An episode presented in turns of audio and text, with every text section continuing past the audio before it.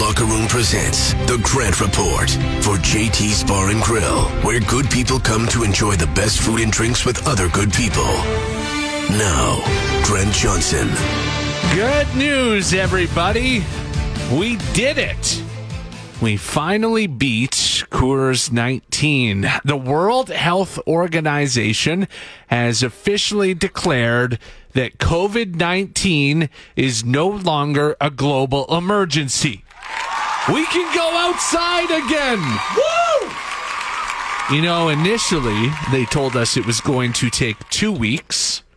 That was three years ago. So the timeline was off a little bit, but we finally got her done. well, we made it through it. And we did great. We all stuck together the entire time.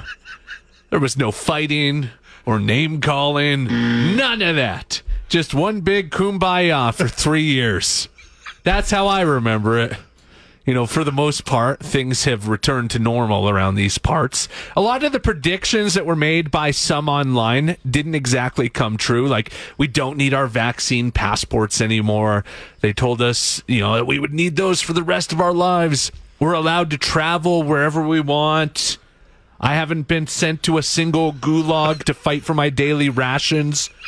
No, life is pretty much back to normal and the pandemic has officially been declared over because George Soros is too busy lighting fires in the River Valley, apparently. Good job, everybody. We did it. All right. The Grant Report is brought to you by BOGO Tuesday at Edmonton oh, Glory Hole Tours. Tuesday. Take your friendship to the next level. Book a tour together with our buy one, get one offer today only. Book at Edmonton or Tabor, gloryholetours.com.